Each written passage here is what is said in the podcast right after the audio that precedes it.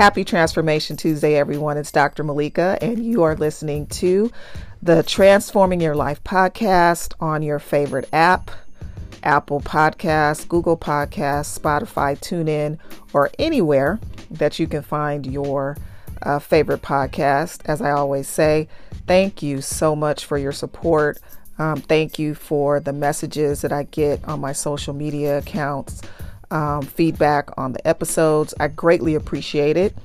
And I'm going to ask if you guys could just share um, the episodes every week on your social media accounts, especially if there's things there that you're hearing that have been beneficial so that we can grow the audience because the more people who know, the better it will be. We want to get this information out. Um, obviously, I'm in the field of psychology and I deal with mental health, so those areas are important. But a lot of times we talk about some things that are just basic to being better versions of ourselves. And I think that all of us have parts of us that we need to improve and do better in. And so the only way to get this message out is to make sure that we're sharing it. So just again, if you haven't liked the podcast um, or subscribed, please do that. Um, so that that way when the episodes drop you will get a notification that a new episode is available for you to listen to um, and also share share share um, that's the greatest thing and the greatest support that you can do. I'm seeing that the audience is starting to grow. And so, for those of you who are reaching out and those of you who are sharing, thank you. To any new listeners, thank you for tuning in. Hopefully, this won't be your last time doing so. So, let's get into it. Um, today, today, we are talking about a back to school mental health kit, toolkit. And the reason why I wanted to talk about this, there's a variety of layers to this, but we know that it's back to school time. It's really strange for me because I had this conversation um, with people that I grew up with, and we talked about how early schools go back now. Like literally the first and second weeks of August, you have kids back in school, which for me, um, I went to school in Los Angeles County, specifically within the closer to the inner city. Um, I went to Dorsey High School. That's the school that I graduated from. Um, but my schools were in that area. And we didn't go back to school until after Labor Day. So, literally, Labor Day would happen. We knew our vacation, our summer vacation had ended. And then that next day would be the first day of school. So, this is just all new for me. Um, even with my kids, when they were younger, it was just very bizarre because it wasn't what I was used to. But it is our reality. Um, so we have to adjust. And I feel like this topic is appropriate for a variety of reasons. Like I said, there's layers to this. So I'm going to be talking to the parents. Um, I'm going to be giving some information to teachers and those who work with the students in a professional capacity. Um, and then I also want to talk about the student themselves and give some tips on their mental health. Um, and maybe even some tips if we have time for the parent, because we also have to look at the stressors that the parents deal with. But the reason why this is important to me specifically is because my youngest daughter, I just dropped her off to begin her first year of college this past weekend. So She's going to Vanguard University in Costa Mesa. Go Vanguard, go Lions. Um, I told her, yeah, it's not my alma mater, but my money is going there. So, yeah, I'm going to be cheering for it and wearing the gear just like it is. Um, and she laughed at me because she said she understood. But this was new for me because the first two went to, they're going to community college. So the send off is a little bit different. Um, obviously, you celebrate them graduating high school, that's a major milestone, but they're not necessarily leaving home. So there's no separation really happening specifically. They're growing up, they're becoming more independent, so that's there, but they're not leaving the house. This is my baby, um, and she's my clingy child. This is my sidekick. Um, she's the one that I send crazy text messages to, and we have all these crazy inside jokes we like a lot of the same things. So we'll sit and watch shows together and talk about random things. So this was different for me. Um, and just seeing how well she took to it, it was almost like, yeah, I could tell she's going to miss us, but she adjusted so really well to being dropped off to the dorm, meeting her two new roommates, and just the rigor of what her new life is about to be. Um, but it's a transition. And so every one of you guys does not have a child that's going to college. You still might have kids that are in K through 12. And this might even, some of this stuff might even apply if your kids are going away. Um, but I really wanted to talk about those parents who have kids that are minors and under the age of 18 because I feel like, like I talked about last week, they are very much a forgotten generation and we want to make sure that they're taken care of. And so, first, I want to start off by giving some tips to the parents to help your kids during this time. So, let's just be real. Your kids literally were off doing nothing unless you had them in, you know, summer camp or summer school. They could have been off doing nothing necessarily productive um, and vegging out for three months. And so now they're going back to school. They're having to get up on a schedule. They're back in a regimen and they have a new load that's different than what they had last year. And so it's our job as parents to be the safeguard to make sure that we protect them emotionally as well as physically. So we care for our kids, we provide for them, we make sure they're safe, but we also have to make sure that in the capacity of doing that that we don't forget about their emotional health. And the beginning of the school year and just school in general because it's not like it gets easier necessarily throughout the year. Um, but going back shocks the system. So we want to make sure that we're being aware and monitoring them throughout the school year. So, one of the first rules of caring for your child's emotional well being is to realize that there really are no rules when it comes to that. Don't allow people to make you feel like there's a specific way you have to deal with your child and address what's going on with them. There's no handbook that comes with parenting. And we all know that as parents. That is very much trial and error, trying to figure out what works. And so don't feel like there's a specific way you have to do this. Yes, I'm giving you tips, but you have to know your child and you have to know that no one can give you the rules specifically on how to deal with your kid because your kid is your kid and you know them better than those who are giving you the advice.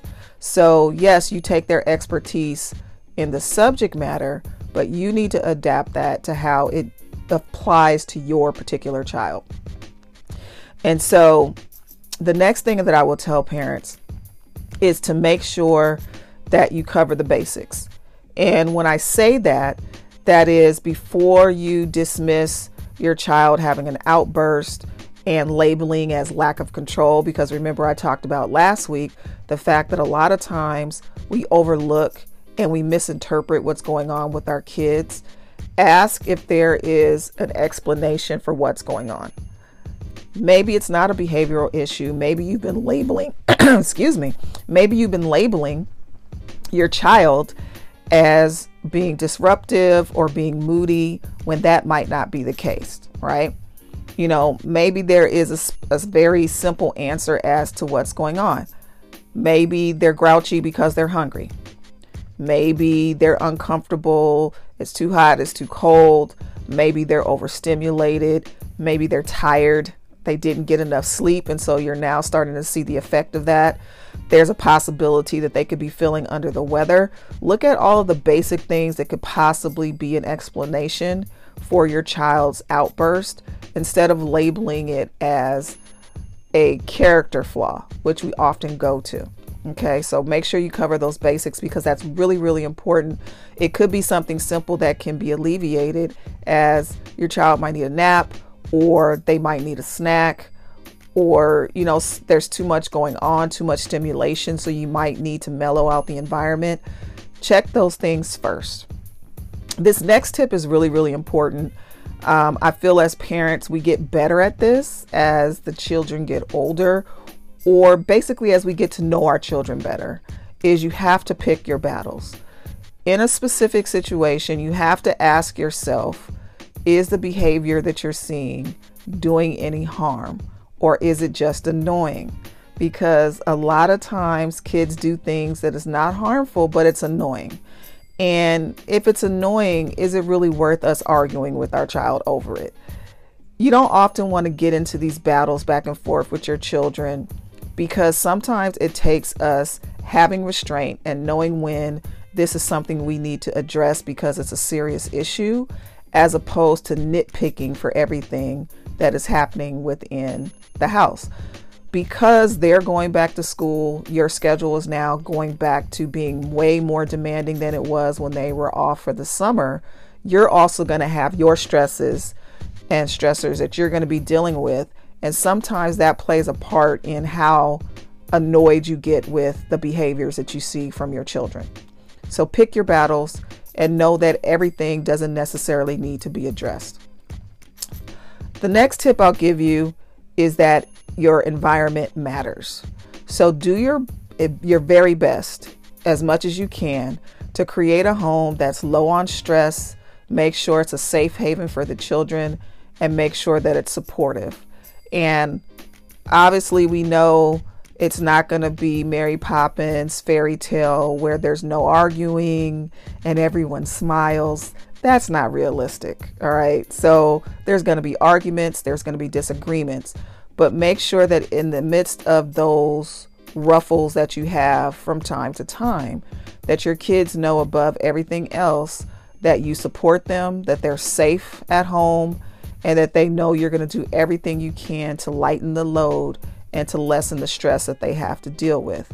In doing that, some of the things that you can do is give reasonable timelines for getting their chores done. This is a big one. I know with my kids, um, even though they were, you know, senior in high school, now graduated, starting college, and the other one um, is in her second year of college, that they still had to do chores around the house because they don't pay rent or contribute to the overhead of the house.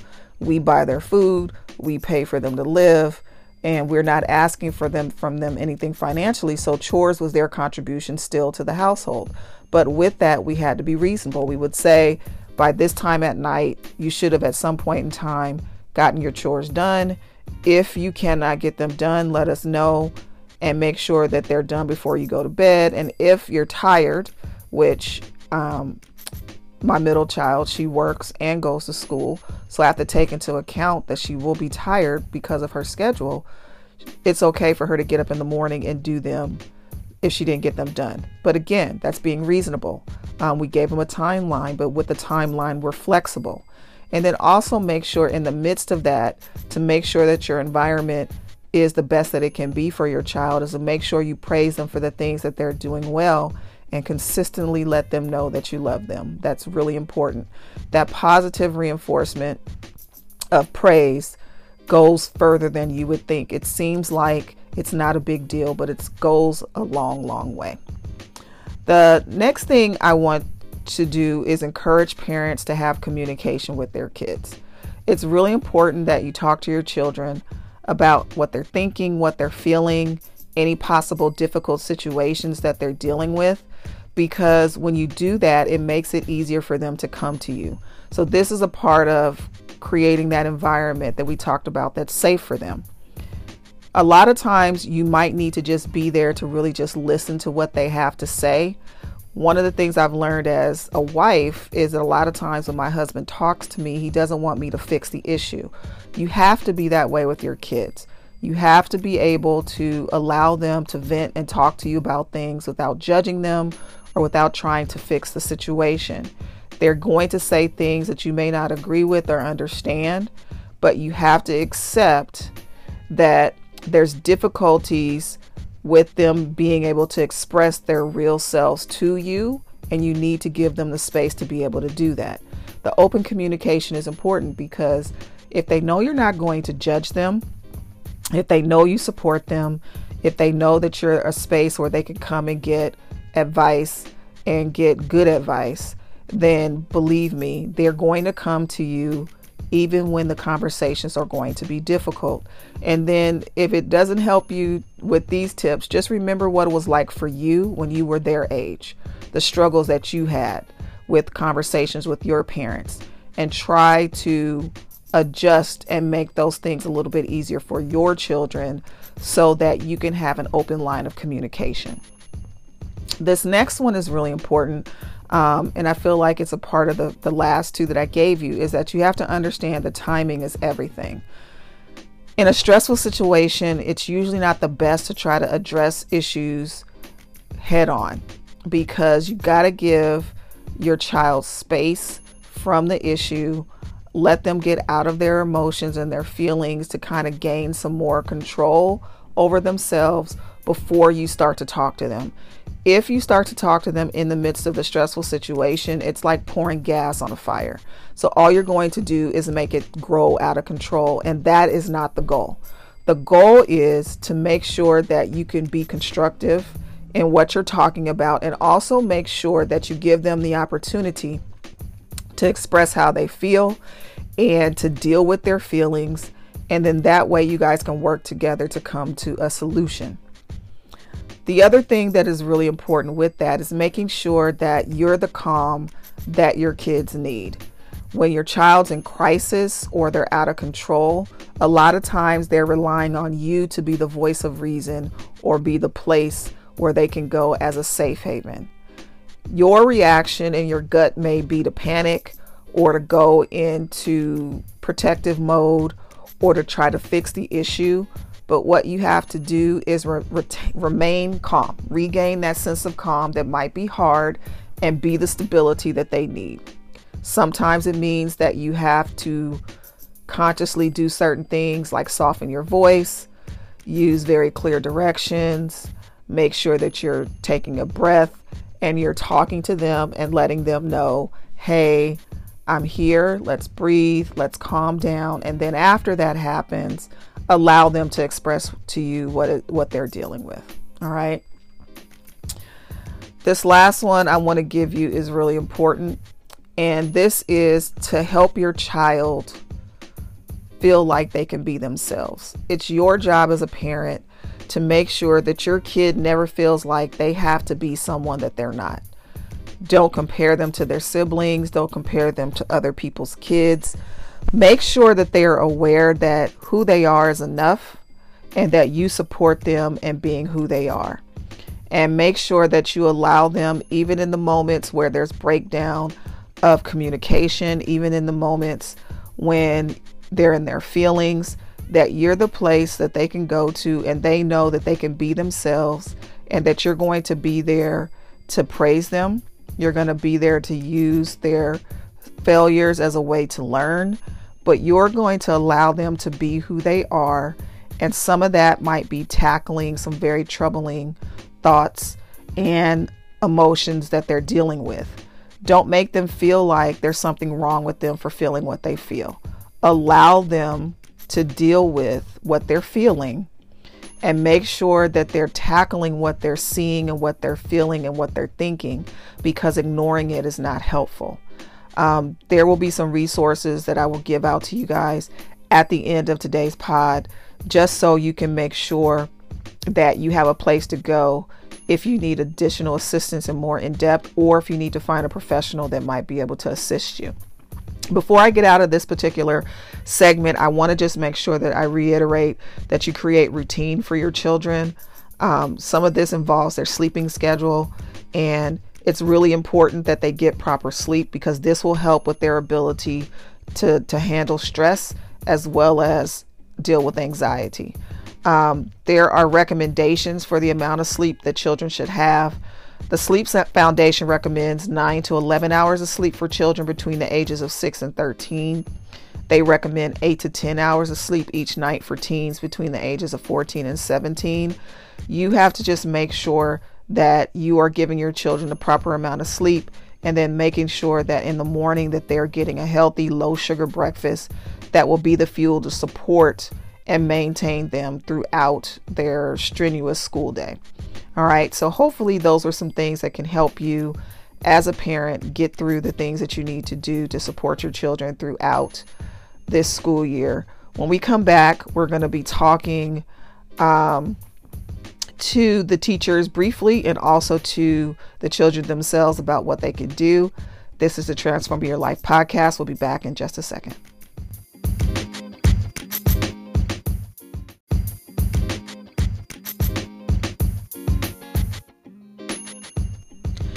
Welcome back. And this week we are talking about the back to school mental health toolkit in the first segment, which was longer than we normally go, but it was dealing with the parents. And I felt like it was really important to give as much information as possible to the parents on being the support that they could to their children um, for the start of this new school year.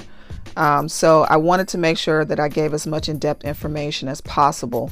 Um, in this final segment, I want to try to spot, talk to the teachers um, and give them some advice. And then I also want to get into some things for the children um, that I think are important. And obviously, most of you who listen to the podcast are adults, but just things that are tips that you can pass on to your kids when you are talking to them. So, for the teachers, those who are working in a professional capacity and some kind dealing with the children, one of the first tips is to make sure that you're starting fresh. And so, this is a new school year. This is a new group of kids. You may see some kids that you're familiar with. You may see some kids that you have been warned about. You don't want to walk into the school year with a tainted perception of a student, especially if you have not personally interacted with them. And even if you have, don't allow those things to frame how you're going to deal with them because that energy will come off in your interactions. What you want to do is start off every child with a blank slate. You need to allow them to build the relationship between you and them to make sure that they are aware that this is a safe space that they're given the opportunity, a new chance with this new school year. And starting fresh is a gift not only to them, but it's a gift to you as a teacher because it allows you to go in with a very empty plate and you allow that plate to be filled as the experiences happen, as opposed to taking in weights on your plate before you even get started with the school year. And tagging on that, just make sure that you draw on past experiences with students, but do not rely heavily on them because the reality is every year the child grows, they bring new parts of their personality out. They may also come with new problems that they may not have had before.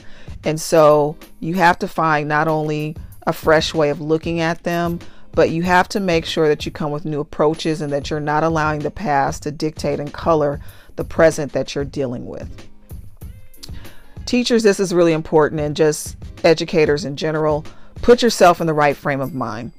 You have to understand that most of the students that you're dealing with that have emotional or behavioral behavioral problems, their desire is to be successful in school, but they're having some type of some type of block, something is bothering them or it's a hindrance to them being able to reach that goal.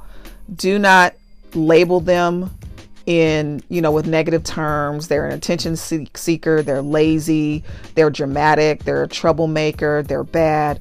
Don't do that. Put yourself in the right frame of mind and make sure that you're looking at them in a positive state as opposed to negative ones and making sure that you're working with them and being as patient as possible the next thing you have to look at is reducing classroom stress this is a very big one that that teachers can do for the children. That environment in general sometimes can just be stress inducing, period. Just walking into the room because of what they know comes with being in that environment. They know that there's going to be deadlines, there's going to be homework, there's going to be expectations. So find ways to reduce the stress as much as possible. I know that for me, as a college professor, I have tried to find ways from term to term to reduce the stress that my students deal with. For example, I've implemented a grace period on due dates. Um, I learned that obviously students sometimes are on financial aid. They get their books a little bit later, especially the beginning of the term. And so they may get behind with their work because they're waiting on their materials which I have deadlines for them pretty much the first week of class. They should be reading. The grace period means basically there's a due date, there will be, but I do not penalize them if they take advantage of the grace period. So the grace period is basically a week from the due date. You still have time to turn in the assignment. Once that grace period expires, the assignment will no longer be accepted. But the, the, the stress reducer is I'll still take it. There's no penalty, and they don't have to ask permission. It's built into their assignments. And so that has helped to reduce a lot of the stress because they know that that is available for them to take advantage of. Um, other ways, you know, that teachers who can can look to reduce the stress don't lower their their their grades for non-academic reasons. Example, they have messy handwriting. That's going to happen, but you don't want to penalize them and be punitive because of that. That's not an academic reason to lower their grade. Find other ways to help strengthen that particular skill set without penalizing them, and that will help reduce the stress that they're dealing with. Um, other things that you can do that are really important, and I'll give this last one, is to find the good in the children and to make sure you praise them. The positive reinforcement is really, really important, and making sure that you do this will continue to build them up and to make them feel more confident in themselves. Make sure that you're avoiding uh, avoiding embarrassing them. Do not call them out in front of people. Do not make them feel like they're being put on the spot. These are things that will support them in a positive way and build them up into more secure and self-sufficient students and people in general. So those are just some quick tips for the teachers. Um, I want to talk about some things with the children um, and specifically with managing their emotions, the helpful versus the harmful ways. Um, some of the harmful things that you will see with children is they're dealing with negative emotions like fear, sadness, anger, things like that, which are a basic part of life, but they're dealing with them in the wrong ways. The first one is denial. Denial is when a person refuses to accept that something is wrong or that they may need help. And so when a person is denying that they're having problematic feelings, they're bottling those feelings up to the point where eventually it will explode.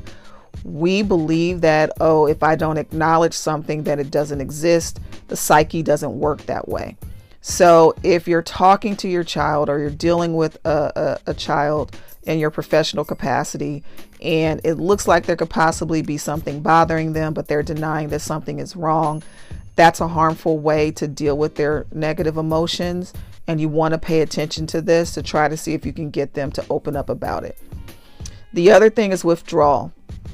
You will see that children will start to withdraw from being around people, participating in activities when they're dealing with things. This is a harmful, harmful way to deal with negative emotions or negative situations. Isolation is not good. We are not created to be isolated. We need the human contact, and it is something that can be detrimental from a mental health standpoint. So, withdrawal can speak to a lot of different things. It could possibly be a warning sign that there could be depression, it could be a warning sign of other things. So you want to make sure that if a person is withdrawing, not putting enough energy, or feeling overwhelmed, that you're there for the child in a way to where you can help them connect and communicate about what they're dealing with. Because the withdrawal in itself is a harmful reaction to their emotions, but it also comes with its own issues, such as extreme loneliness, misunderstanding, anger, and very distorted ways of thinking. So you have to make sure that there's interaction and making sure the interaction with people is kept balanced and that they're healthy interactions as much as possible. Bullying is a big one. Um, bullying is one of those things that you have to look at. Um, obviously, it's harmful to children in a variety of ways, but when a child is dealing with negative emotions, they might actually turn into a bully in reaction to maybe them being bullied um, or dealing with things that they need an outlet. And unfortunately, they're using a negative way as an outlet. If you see a child that's being a bully, don't automatically assume that they're just mean and that they're not a good kid. It could be possibly this is their negative way of reacting to what they're dealing with and they just need someone to help them find a more constructive outlet for the emotions that they're dealing with. A couple other things you should look at that are obviously harmful when it comes to the child is any signs of self harm or substance use. Obviously, both of those things we know are not the way that you need to, to deal with negative emotions or negative situations. But if you see kids cutting, if you see them, their eating changing to where you're seeing dramatic weight loss, um, if you see them participating in any kind of dangerous behaviors, or it seems like they're possibly using some types of substances, those are things that you have to acknowledge and be aware of and try to find ways to deal with them. The most constructive way to address any of these situations that are uncomfortable, unpleasant emotions is to use an acronym that is called PATH, P A T H. So, this is pause, acknowledge, think, and help. These are steps that you can give to your children. These are steps that you can give to the kids that you instruct your students to help them deal with unpleasant and uncomfortable situations. The P is pause. That's step one. This is important because instead of acting on their feelings right away, they should stop themselves and think it through. Count to 100 or say the alphabet backwards. That will allow them to ramp down as opposed to staying where they are emotionally in the moment. Step two, the A, is acknowledge. They need to acknowledge what they're feeling. If they're mad at someone or they're sad because their feelings were hurt, they need to acknowledge what it is. Whatever it is that they're feeling, their feelings are valid. It's okay to feel that way. What we're concerned about is the behavior that results from that. And so they need to acknowledge their feelings. Step three, the T, is think. Now that they've taken a moment to figure out what exactly they're feeling, they need to think about how they can make themselves feel better. All right. And then step four, the H, is help. Take action to get help based on what they came up with in their think step. So they may have came up with things that they feel like they need to address as they're thinking over in a more rational mind what they're dealing with. And so there may be help that needs to be sought after once they get to a particular place. So we have to stop here. There's so much more that we could get into with this particular topic. It's so vast and our time goes so fast. But I want to make sure that you have some resources that you guys can go to. One of my greatest resources of information and one of the organizations that I am connected to and that I use to help fuel the work that I do is Mental Health America. They provide all kinds of information on mental health. You can donate to the organization for the work that they do, and they provide free resources and screenings available to individuals to make sure that you're monitoring your mental health and not allowing yourself to get to a stage where it is beyond what you can manage yourself and you now need to seek professional help. So you want to make sure that if something is happening that you do not wait, that you make sure that you are getting the help that you need and that you are connecting with a resource that can be beneficial in that moment or a resource that can help you navigate things. So if you're there is a crisis happening, their hotline that you can call is 1-800-273-TALK. That's 1-800-273-TALK. Or you can also text them. Text MHA to 741-741 and they can also help you with finding um, resources in your local area that can assist you. So, hopefully, this toolkit was beneficial to you all. Something that was said will help you as a parent or an educator, or even as a young person as you transition through this new school year. As I always say, make sure that you're taking care of yourself. So, be good to yourself and be good to others. And until we talk again, have a great rest of your week.